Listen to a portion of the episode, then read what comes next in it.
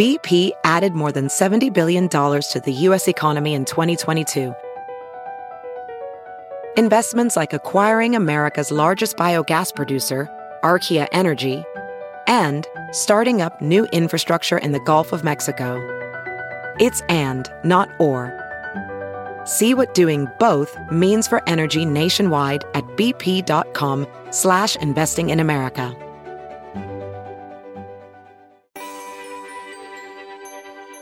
Broadcast meteorologists are often the face of severe weather as they are the first people we see when severe weather is expected. However, there is a larger network of people from broadcasters, emergency management, law enforcement, and state and local officials who must work together to best serve the community before and after a disaster. Today's guest is Kim Klockow-McClain, a societal impacts researcher from the Cooperative Institute for Mesoscale Meteorological Studies. Her focus is to gather and share the human stories that unfold during severe weather events. And with each interaction, she drives to learn how our network of communicators can improve the warning decision process. This promises to be an eye opening discussion, so let's get started. Kim, thank you for joining us. Thank you for having me, Dr. Shepard. Yeah, well, this is great, and we you better call me Marshall, not Dr. Shepard. We know each other well, and I hopefully I can call you Kim as well. Uh, but uh, doc, Dr. Dr. McClain is certainly Klockow-McClain is certainly one of the top experts in this field. I am thrilled that we are able to have her on. You you know her from many different things. Perhaps if you listen to Weather Brain, she's a, a frequent contributor and uh, and host on the Weather Get Brains. Uh, let me give you some of her credentials. She's a research scientist and societal applications coordinator at the Cooperative Institute for Mesoscale Meteorological Studies and the National Severe Storms Lab. She's been there since March 2017. She was also a UCAR postdoctoral research researcher and policy advisor at NOAA's Office of Weather and Air Quality. And a little birdie told me that you were the first social scientist in that office. So that's a, uh, I'm not surprised. This excellent colleague being a pioneer and, and many great things to come in, in her career. But you you probably have heard uh, the story here. The first guest I, uh, question I always ask my guests: How did you get into meteorology? Oh, sure. Well, my story is very similar to how so many meteorologists get into it. I experienced a severe weather event when I was young. I grew up in the Chicago suburbs, just outside of Plainfield, Illinois, a place that um, weather aficionados will know well. But there was a an F5 tornado that struck that community while I was playing outside. Um, it was a bit of a surprise event. It was an event that shook the weather service certainly, and um, and definitely impacted me. And at that time, even as young as I was, I recognized that I wanted to be part of the solution. I wanted to help and assure that things like that didn't happen anymore, that people didn't experience these terrible catastrophic tornadoes with little warning um, and, and potentially little capability to do things to protect themselves. And you are not only a meteorologist, uh, you are also a geographer. You kind of wear multiple hats. Uh, did that just kind of come along with things, or how did you kind of uh, develop this sort sort of dual expertise? Yeah, I developed the the dual expertise in the behavioral sciences and physical sciences almost by accident. As an undergrad, I, I wasn't sure what I was going to do with it, but I knew I was very interested in um, human behavior from from high school. I was really I loved psychology and I loved meteorology. And especially, um, I was interested in decision science. So, in undergrad, I was majoring in both economics and in meteorology. And I had minors in psychology and communication and, and German, of all things. Um, but I, I really didn't know how to put it all together until I came and did a research internship here at the Severe Storms Lab um, they run a program for undergraduates called the Research Experiences for Undergrads REU program. And I worked with Dr. Harold Brooks and an economist, Dr. Um, Dan Sutter, and at the time he was at OU. And I worked on the economic impacts of tornadoes. And from there, it just all gelled for me. I, I decided to pursue both things because I loved both individually. And knowing that there was an intersection place where those two things came together has just been a great joy. Yeah, that, um, amazing uh, background to many of the people that you mentioned. Dr. Harold Brooks, for example, former guest of Weather Geeks and outstanding colleagues as well. I, I, I don't think I remember, perhaps I did, that you actually had a BS or were studying economics as well. I want to yeah. circle, yeah, yeah, I want to circle back to with all of your expertise because that's why we wanted you to come on Weather Geeks. Uh, we're taping this in early March, and there were tragic tornadoes in Nashville, as you well know, Kim. And I, I believe at the at, at, last I heard there were 24 fatalities and perhaps uh, several people still missing as uh, tornado plowed through urban areas of Nashville, but then also not so urban areas as er, er, areas as well. And I believe Putnam County or, or other parts of Tennessee. I just want to kind of stage set here by getting your initial thoughts and reactions to this as a meteorologist, but also as a social, a societal impacts researcher? Sure. Well, when things like this happen, I think all of us who work in this intersection place, we immediately get energized around a couple of different questions. Um, one in particular that's especially of interest to me working at the lab is about what what was the continuous flow of information getting to the public like? What messages were they getting, um, before, especially before they went to bed? So, one of the things that is so striking about this event was that it happened overnight. This is an, a, a kind of event that the southeastern United States faces often and has been a fixture of the Vortex Southeast research program. And I can't help but wonder if, um, as people were going to bed, if the tornado threat was receiving very much highlight, if people were aware that they needed to be ready, um, or if they were not aware that it was going to be anything more than a severe threat, and if they were taken a bit by surprise. Um, one of the things that we're working on at the lab that we're hoping can help in these situations it's a program called facets forecasting a continuum of environmental threats and the basic idea is that we can offer gap filling information. So, offer, you know, maybe for the people of Tennessee, before they went to bed, they could have seen something that said, hey, actually, in your region, um, for the next three to four hours, we're kind of concerned about tornado potential lingering. Um, so you might want to be sure to have a way to receive information. You might want to be staged close to your your shelter spot, um, something like this. And we're still doing some of the the diagnosis on the meteorological side to know what what was the messaging um, the next phase and what we're all thinking about on the social sciences side is trying to get the story from the public trying to understand the messages they were receiving um, what they thought was likely to occur and how they made decisions in light of that evidence and and I I, I appreciate that. Yeah, that's an excellent uh, set of advice there that's coming out of this uh, facets program. I, I, had written something earlier in the week as well, um, sort of sort of along the lines of what you just mentioned. In that the challenge with this event seemed to be that there was certainly some meteorological information on a severe weather threat uh, in that region uh, overnight. But the probability of tornadoes was low. It wasn't zero, but it was low. But I made the argument that even though it was low, there was certainly enough information that people perhaps should get in the habit of being weather aware before they turn in for the evening. And it sounds like Facets is sort of, sort of heading in that, that direction in terms of uh, awareness and communications resources, perhaps in those time periods, you know, zero to three hours after bed. Yeah, that's certainly a hope. Um, and of course, I think our field suffers from armchair quarterbacking to some degree. It's really easy to look back and say, oh, well, of course, we should have seen this. Um, and in, in real time, it's it's not always so obvious, especially in these these marginal cases. You can't you can't catastrophize every possible thing that might occur. Um, if it's right. if it's low probability, you know it's a tough situation and there is some humility i think we might have to have in the face of that.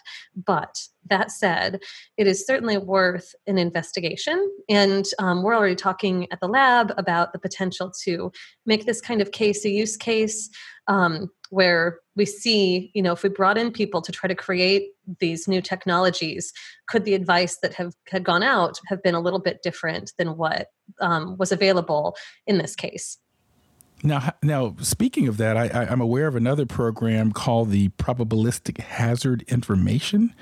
Mm-hmm. Is that program? I guess it's called PHI. We, we we know we love acronyms in our field, but the PHI is that something that in a situation like this could be uh, a step forward? Yep, and that's a, a great connection to make too. So that's that's part of the Facets program is this um, this product, um, and I I think the the develop on the development side we're still trying to work on the branding for all of this. So i completely appreciate how this might be a little tough to follow but we're trying to develop um, probabilistic products that span different spatiotemporal scales. So phi um, phi is envisioned to be something that would be storm based so for a given storm um, you right now you can receive a warning or not and that's pretty much the information that you get. But behind the scenes, forecasters can actually be thinking um, a lot about that storm, and they might know, for example, well, the tornado threat is marginal, but it's certainly there. And what they can do with the PHI, with Phi, is to call out an area an hour ahead of the storm and offer the probability, a probabilistic estimate. How likely is it that this storm will produce a tornado over the next hour over this area? And in that way, um, that that's another kind of information that can um, help fill in some of these gaps and um, give people a little bit more heads up. The thing that I think is so great about PHI in particular is that if you live in a in a vulnerable housing situation or if you have a situation where tornadoes could happen overnight there's the potential for um, Phi to link up to different dissemination systems apps for it to link up to um, weather radios and to give heads up notification to people that a storm that could produce a tornado is heading your way, but give you more time than you typically have in a warning. Um, and in this event, there were some people who didn't have very much time by the time their area was warned before the storm hit. Um, we'd really like to uh, mollify that effect by giving more continuously updating information, giving information a little bit longer ahead of time so that people can start to think about and prepare for the weather that's heading their way. Have you heard you can listen to your favorite news podcasts ad free? Good news. With Amazon Music, you have access to the largest catalog of ad free top podcasts included with your Prime membership. To start listening, download the Amazon Music app for free or go to amazon.com slash ad free news podcasts. That's amazon.com slash ad free news podcasts to catch up on the latest episodes without the ads. And we are back on the Weather Geeks podcast. I'm Dr. Marshall Shepard from the University of Georgia, and I'm speaking with my colleague, Dr. Kim Klockow-McClain, who's a research scientist at CIMMS and NSSL. But let me give you a few more facts about Kim. Uh, she was uh, with the AMS Government Sector Council. She was a member, in, I guess, in 2019. Uh, I, I, think I mentioned that she was the first social scientist in the NOAA Office of Weather and Air Quality. She was an AMS UCAR Congressional Science Fellow and worked in the U.S. Senate. Uh, and she has a PhD in human ha- in human and hazards geography from the University of Oklahoma, and a master's in meteorology from Oklahoma, and a BS in economics and synoptic meteorology from Purdue.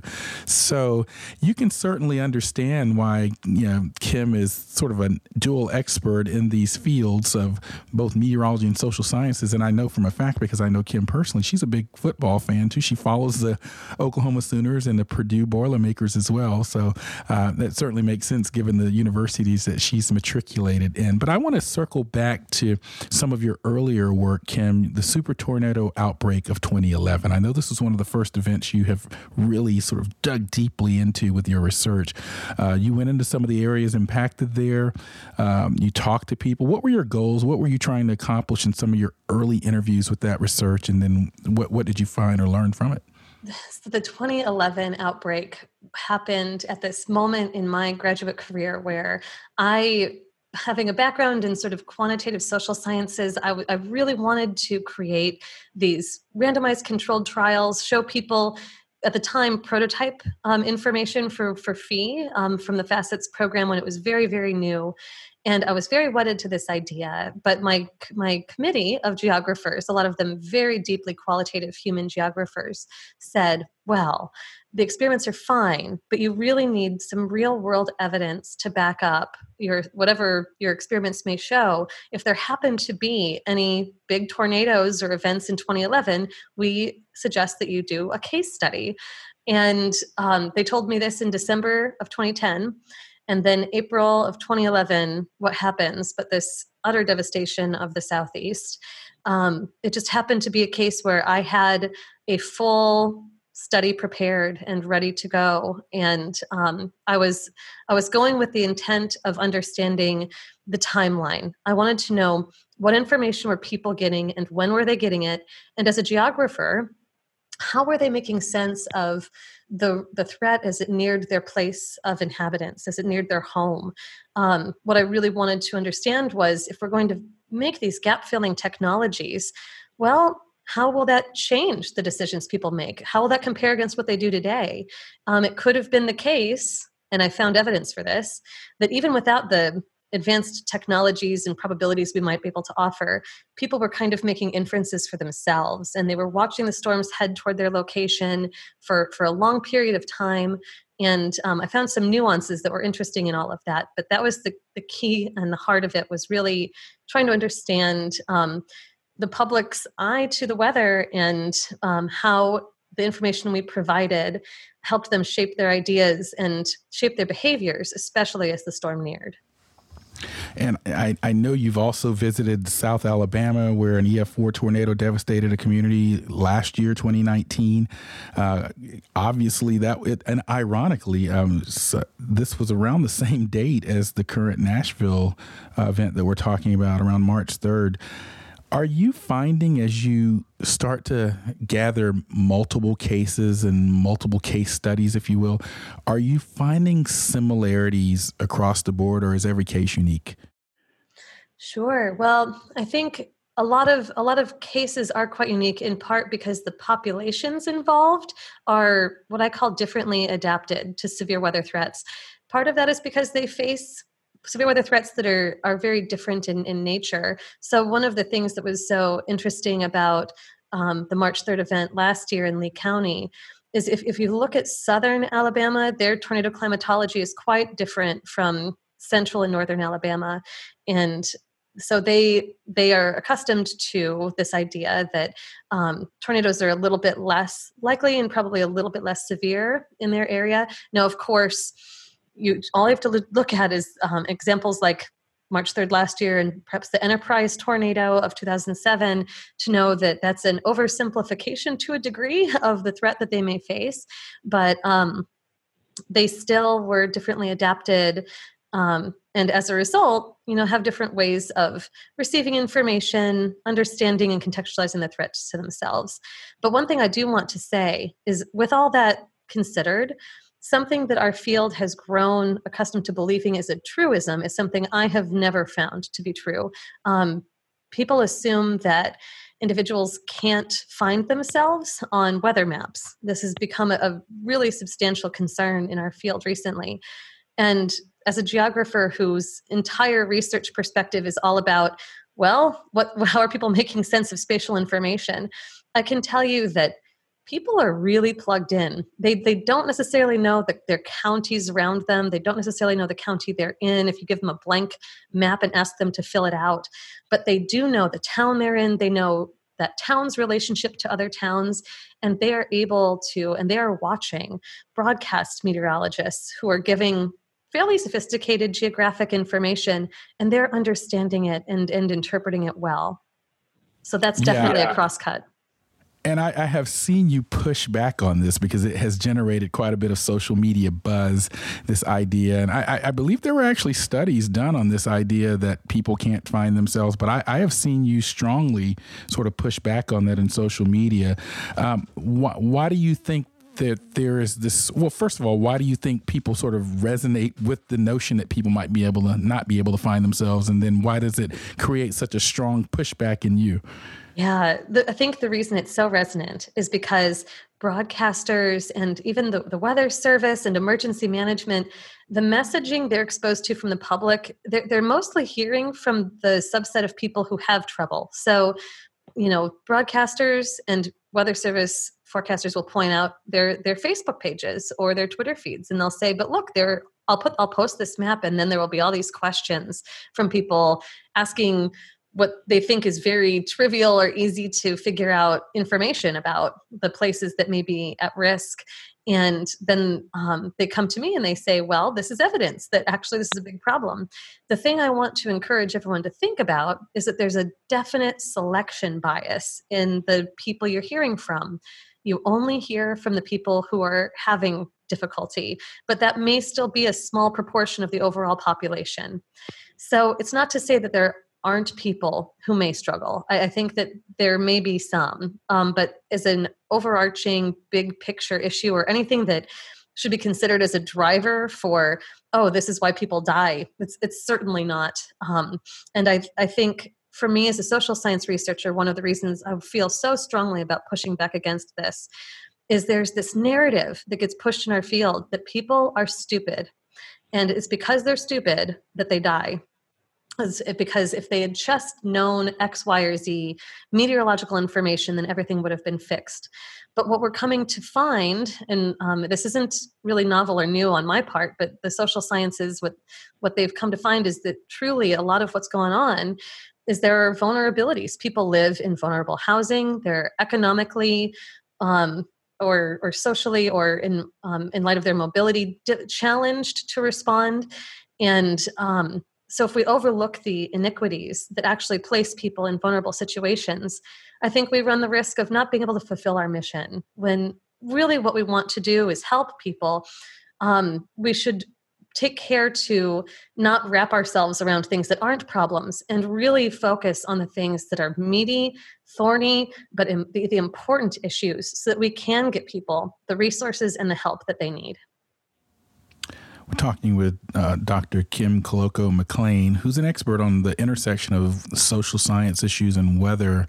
I, and I, I, always hesitate to use this broad term, social sciences, because there's so many facets, uh, I guess pun intended, of social sciences from communication to sociology to ge- human geography to economics. And so there are very specific aspects of that term, but we see it broadly thrown around. Now, I want to circle back to the Nashville event because the issue of lead time has come up, and I know that there there's been discussion in recent years on the whole notion of lead time. I believe the standing number out there is that we have about 14 to 15 minutes on average of lead time for tornadoes these days. There are some people that say we need an hour and that we can get to an hour, and then there's some people saying, "Wait, that may be a problem if we go to an hour." What are your thoughts there? I think I, I asked the question, what do you mean by lead time? Does it have to come from a warning? So as much as um, this sounds like a an obvious thing i think on the outside um, and there were legislators even who were arguing we need hour long lead times for warnings. I think you can run into some problems if you um, think about just lengthening a warning. Um, the primary one of which is just going to be there's going to be a huge false alarm area.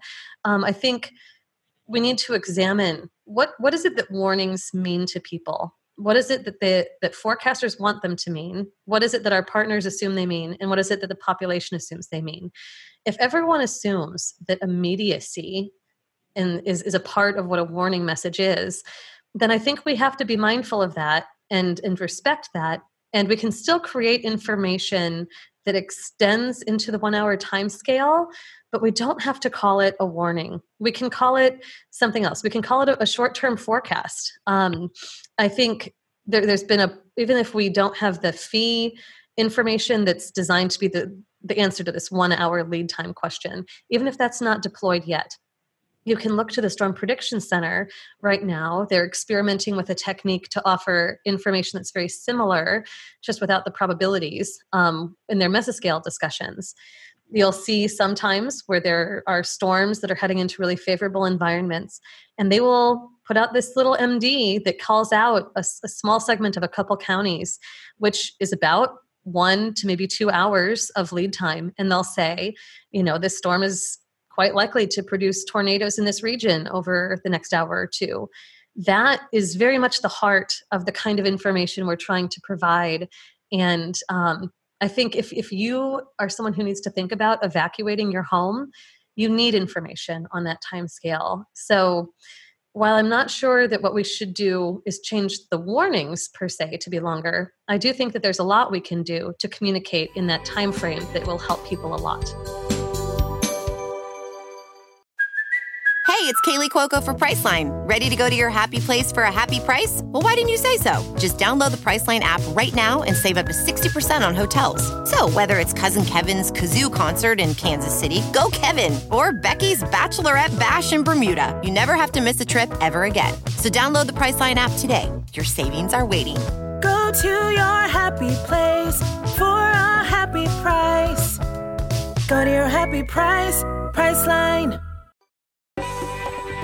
And we are back on the Weather Geeks podcast and having a an excellent conversation. I knew this would be a great conversation. I I've been wanting to have uh, um, Dr. Klockow-McClain back on the show. She was on the television iteration of the show, and I knew with this more in depth format that she would be an excellent guest. So Kim, thank you so much for joining us here on the podcast. I want to now circle to something. You know, I, I, again, we happen to be colleagues, but we're also social media friends, and so I see some of your thoughts on various topics and various various groups that we're in. For example, the WAS*IS group. Shout out to all the WAS*ISers out there, by the way.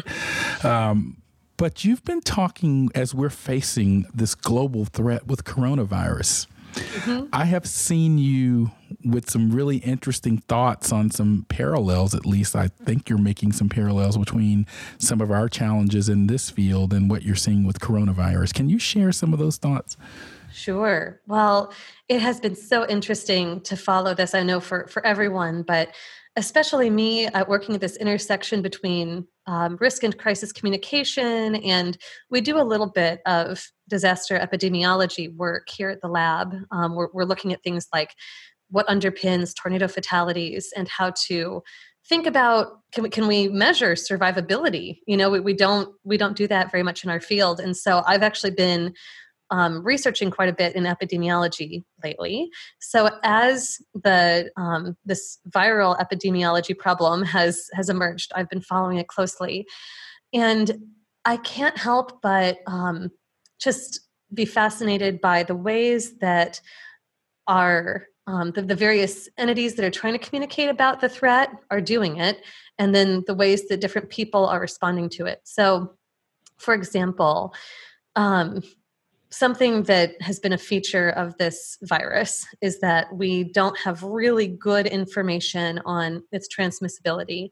It's been suspected from the beginning that we have severely undercounted the number of people who have um, had have been exposed and have, have had contracted the virus.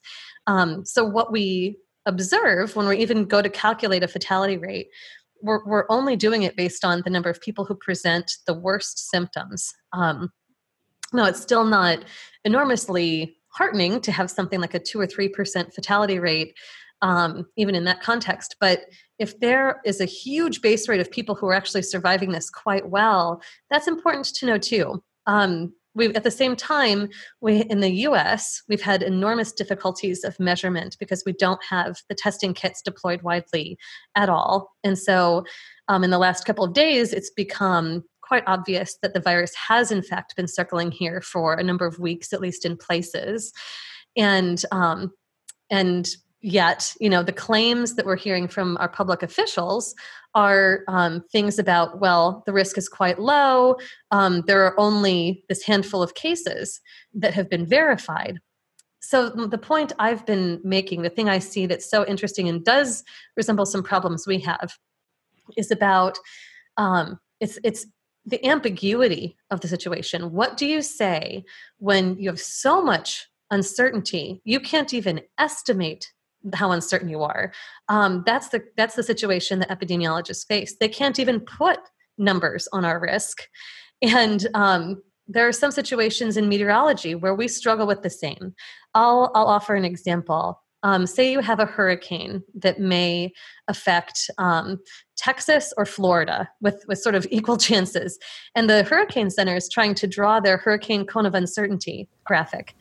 Wait, wait, wait, wait. We've seen this movie before recently. We have seen this movie before recently. This has happened, and except uh, was Florida and Alabama, not Texas. Uh, but I digress. Go ahead. Yeah, yeah. Well, the case I'm actually thinking about was from 2012. There was a tropical system called Debby, and this is exactly what it did. It was either going to go just straight straight west into Texas or straight east back into Florida. It was either going to get yes. picked up by the trough or not. Yes. The Hurricane Center had this terrible dilemma that they faced because um, they they really couldn't convey the like their, their cone was was really not about conveying the endemic uncertainty of the, the storm itself but really it's about its historic the, the historic performance of the hurricane center. It's how how well they forecasted other hurricanes.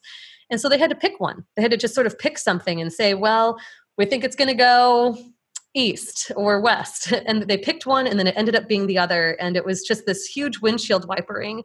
Um, part of that difficulty is in the tools we have, you know, in the field of meteorology for describing the nature of the uncertainty that we face. Um, our tools in that case just weren't well enough constructed. And I feel like that is the same issue that we're facing in the epidemiological community now. The tools just aren't enormously well constructed um, in the face of all of these uncertainties, you know, of measurement and um, of of counting and everything else. What is the message you can tell the people? Should you should you tell people that they're safe? Um, should should you tell people that there's a threat, but you really don't know that much about it? Um, it's a difficult place to be, and I, I definitely have empathy for those um, who are in, in a position of trying to convey something. I think in this situation, the most important thing you can do is just be very open and transparent. Say what you know, say what you don't know, and um, you know offer the best advice you can in light of those facts. We are talking with Dr. Kim Klockow McClain, and we are unfortunately coming too close to the end. But I, I, I can't let Kim get out of here with a out a few more things that are just on my mind. Um, so, Kim, you're really one of the colleagues that I see at the pulse of what's going on in our community in all sectors, and I and I've told you this to your face before that I, or at least in person, and I I view you as a a very strong leader in our field and see very um, exciting things for you going forward for all of us in representing our representing our field, I should say. So, with all of that lead up. What do you see sort of what are the one or two things that just you see going forward in our field that either concern you or excite you or both? What a great question. I think one of the things that excites me is the the renaissance our field is experiencing in in trying to embrace um, the social sciences and beyond that you know support services just really trying to see ourselves as brokers of of information but also as public servants and and people who can help you know forces on the ground connect all the dots and make sure that the, the people um, that we are working with are the the most able to receive information understand it and to respond to it that they can possibly be. Um, so i see this huge movement that that really heartens me a great deal. The the concern i think is one that many people share and it's something that's of broader concern to our world today. Um, it's really about the issues of authority trust and and truthfulness. Who who is going to be known as the arbiter of accurate information in our social media laden you know sort of overwhelming media environment where there's just there's so many people saying so many things it's very easy to lose sight of the truth and to know what's a reasonable you know thing to say. In our case what's a reasonable forecast to make. And um, I, I don't see this problem going away anytime soon. I do hope that there can be at least agreement in our field about some system of of you know making making authorities that everyone just sort of generally follows a little bit you know to create a bit of a consistent message and in some sense try to shoot through this you know vague fog of, of misinformation. But i am very very concerned about that Eh, and, eh, eh, just quickly, you, yeah, I, I, know there have been some efforts on this in this regard. I, I, know the NWA had sort of the idea of a digital seal, for example. I during my presidency of AMS, I floated the idea of something like that as well to just try to at least create some levels of sort of expertise and authority in social media. But there was a lot of pushback to that for obvious reasons. People don't know what those things mean, even in the context of TV broadcasters. Where, where do you land on things like that for social media? I think you know all those efforts that if, if you can start to try at least try those things i think that they help. Um, people are are looking for you know things that look like badges of credibility and accreditation amid all of this.